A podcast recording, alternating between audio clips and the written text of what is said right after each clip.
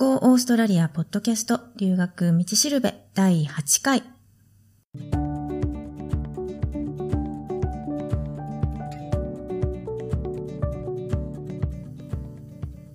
Go オーストラリアポッドキャストの留学道しるべは、オーストラリアも留学も初めてという人のためのポッドキャストで、留学のこと、英語のこと、現地での生活のこととか、オーストラリアの留学に関するいろんなことについてパース在住の留学コンサルタント久美がお伝えしていきます。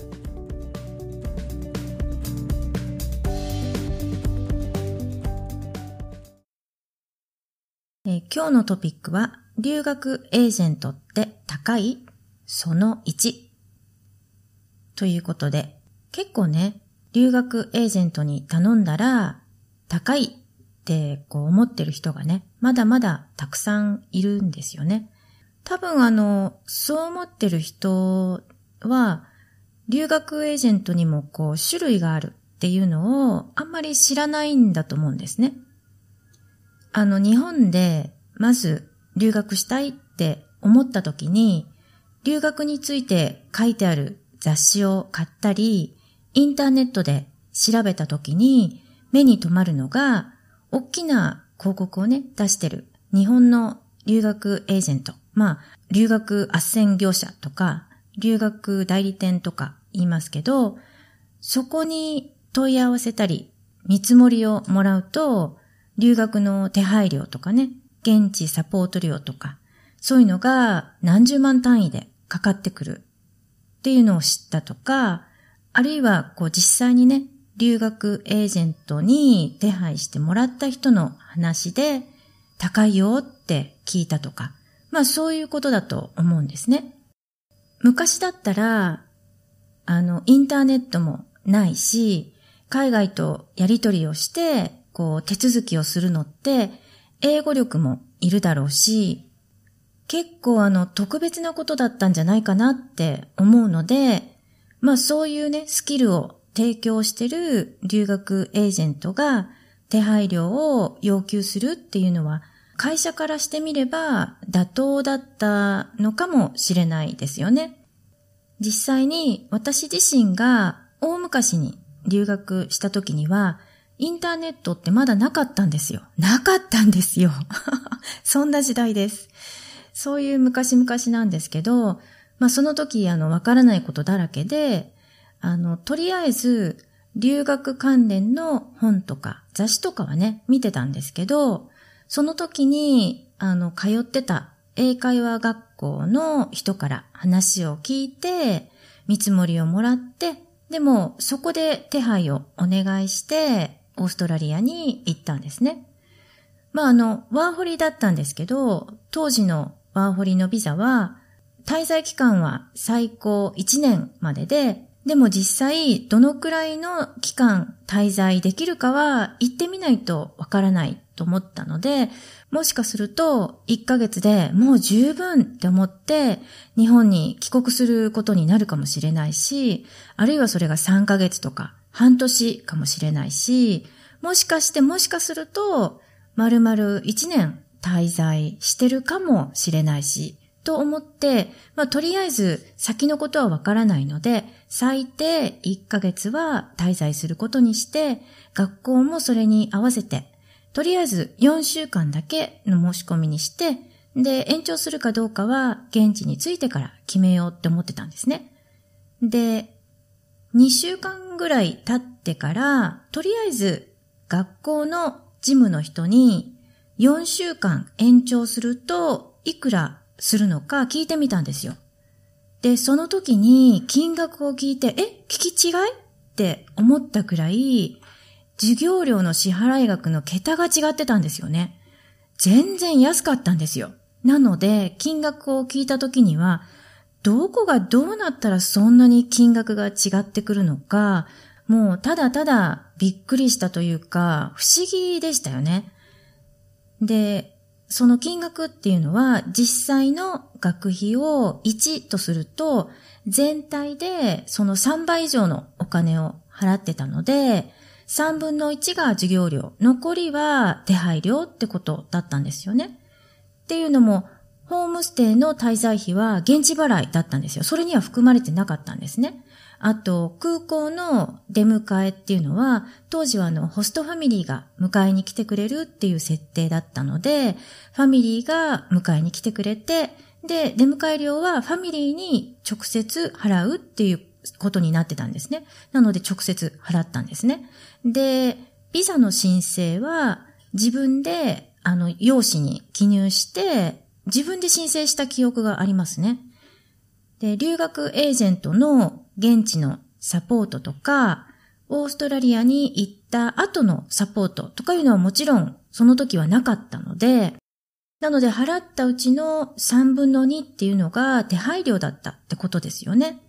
まあ実際にその当時ね、通ってた英会話の学校から見積もりをもらう以外に何かその別に方法があるとか、そういう発想は全然なかったので、他にどういう選択肢がその時にあったのかはわからないですけど、まあ、あんまりそういうことは疑いもせず、そういうものなんだろうなって思ってたので、実際にオーストラリアに来てみたら、金額がね、全然違うんで、本当にびっくりしました。で、思うんですけど、昔々のことでも、今と比べてみても、なんかあの、日本の留学エージェントの料金システム自体、そんなに変わってない気がするんですね。もしかすると、今の方が、もっとこう、いろんなサービスがくっついて、料金自体がこう高くなってるかもしれないですよね。でも今は昔と違って、探せばこういろんな情報があるし、ある程度調べれば、留学エージェントにも、まあ今言ったみたいに、有料で留学の手続きとか、まあそれに関するサービスをやってるところもあれば、無料でやってくれるところもある。っていうのがわかるんじゃないかなって思うんですけど、実際のところはそれをね、全然知らない人がまだまだ多いみたいなんですよね。あと、もし無料の留学エージェントを知ってても、なんかこう、ただより高いものはないとか、無料とか本当に大丈夫とか、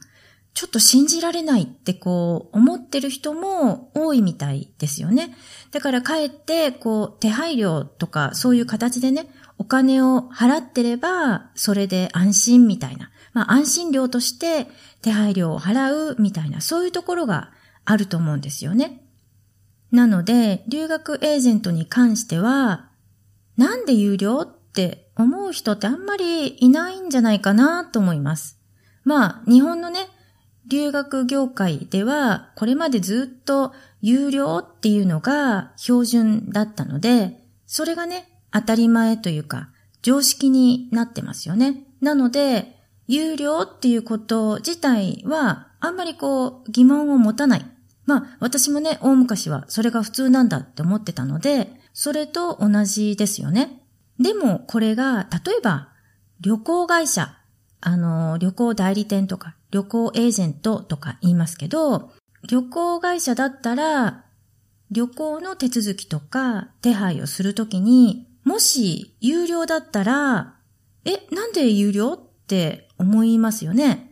やっぱりあの、普通は旅行会社とかは手続き料とか手配料とかそういうのはかからないので、もし有料って言われたら疑問に思いますよね。旅行会社の手続きが無料っていうのが常識なので、それに関しては、ただより高いものはないとか、この会社無料で本当に大丈夫とか、そういうことを思わないし、その旅行っていう商品を売ることで会社が利益を得てるっていうことは別に言わなくてもわかってることですよね。なので、それと同じで、留学エージェントが無料で手続きをしても全然おかしくないんですよ。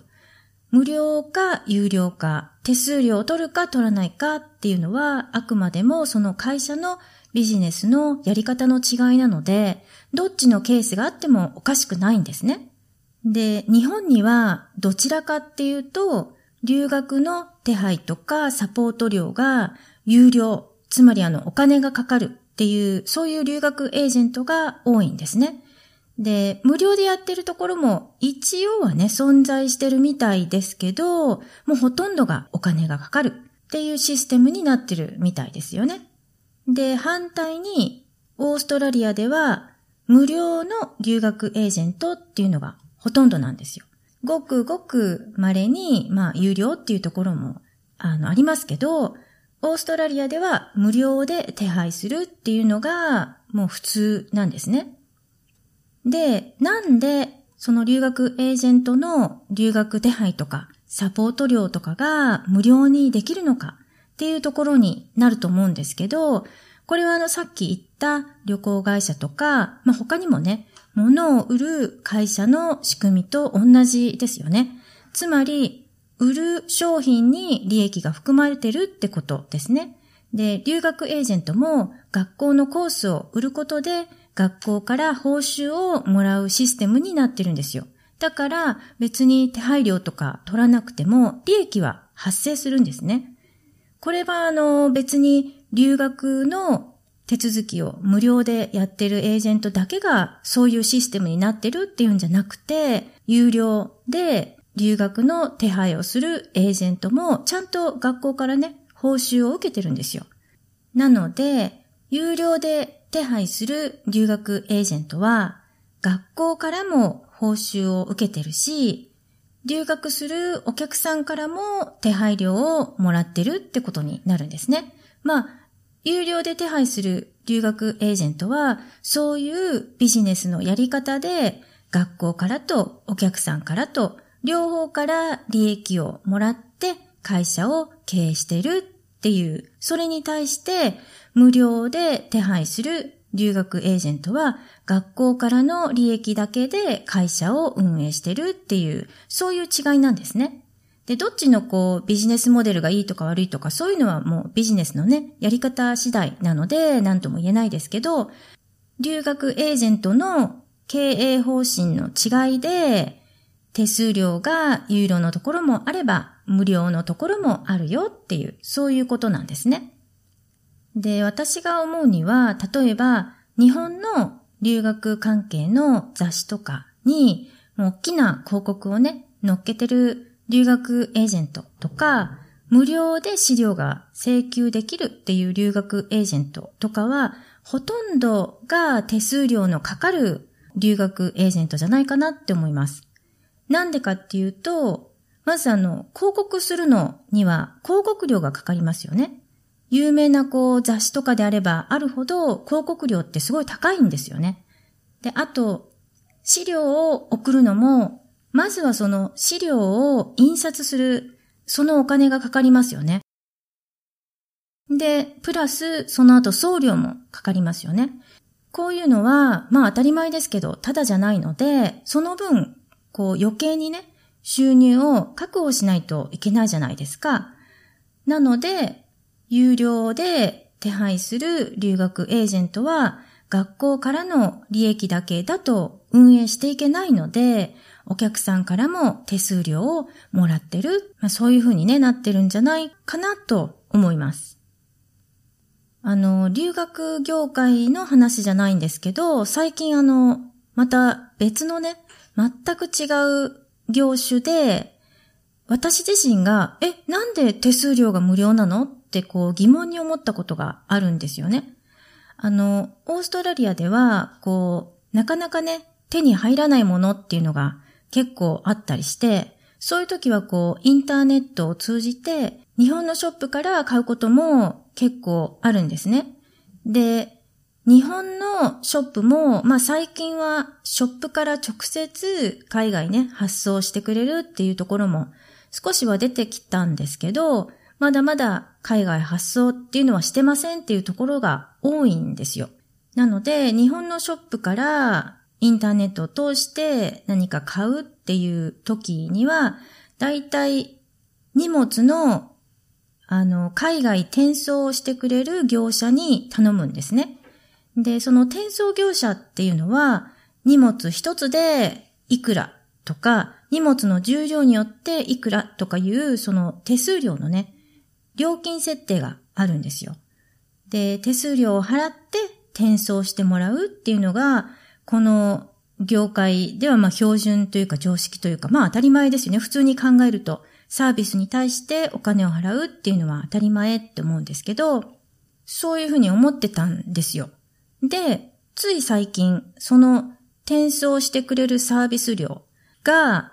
無料っていう会社を見つけたんですね。で、ここで一番に思ったのは、え、なんで手数料が無料なのって思いますよね。だってあの、普通に考えると、日本の郵政省がその、提示してる海外発送料金ってありますよね。それと同じ額で海外に荷物を送ってくれるとか言われたら、え、どうやってその会社としてやっていけるんだろう？どこからその収入がね、出てくるんだろうって思いますよね。プラスマイナスゼロってことですよね。で、普通だったらね、考えるんですけど、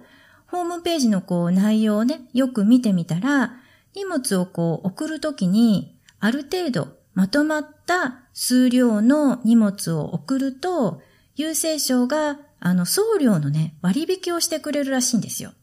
で、それが基本的な収入源になってて、で、お客さんからは普通に送料、郵政省に払うのと同じ金額をもらって、でも、転送の手数料はもらいませんっていう、そういう方針で経営してますって書かれてたんですね。で、そう言われてみれば、あ、確かに今までにもそういう郵政省が出してる送料の割引っていうのは見たことがあるなーって思ったんですね。なんか、インターネットのサイトにも書いてあったりするので、あーと思ってたんですけど、別にそのね、業界のことに詳しいわけでもないし、まあ単なる一消費者というか、サービスの利用者としては、そこまでなんか深く考えたことなかったというか、あんまり気に留めてなかったんですよね。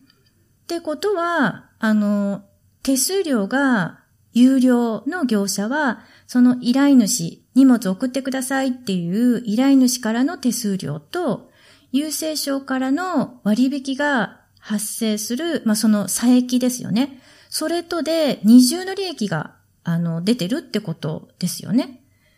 なので、ここでも、その手数料が有料と無料の会社が存在するっていうことになりますよね。なんかこう、ああ、なるほど、そんなからくりがあったんだってこう、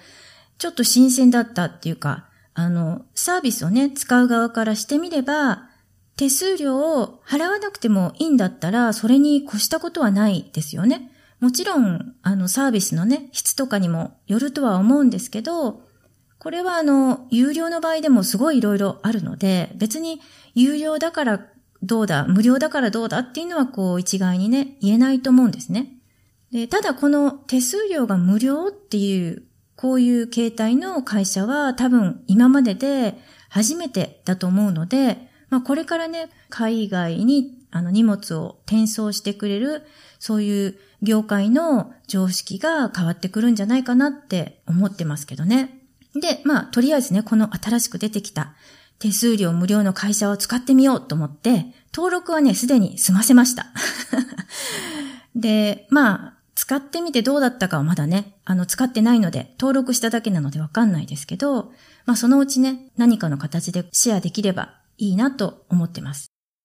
なので、留学エージェントの手数料が無料だからとか、有料だからとかいうのは、単にこう、ビジネスのね、やり方が違うんだっていうことで、留学エージェントを見るときは、まず手数料は無料なのか、それとも有料なのか、そこを見極めるっていうのが最初のステップで、留学エージェントが高いかどうかっていうのはあくまでも自分の選択次第っていうことになると思います。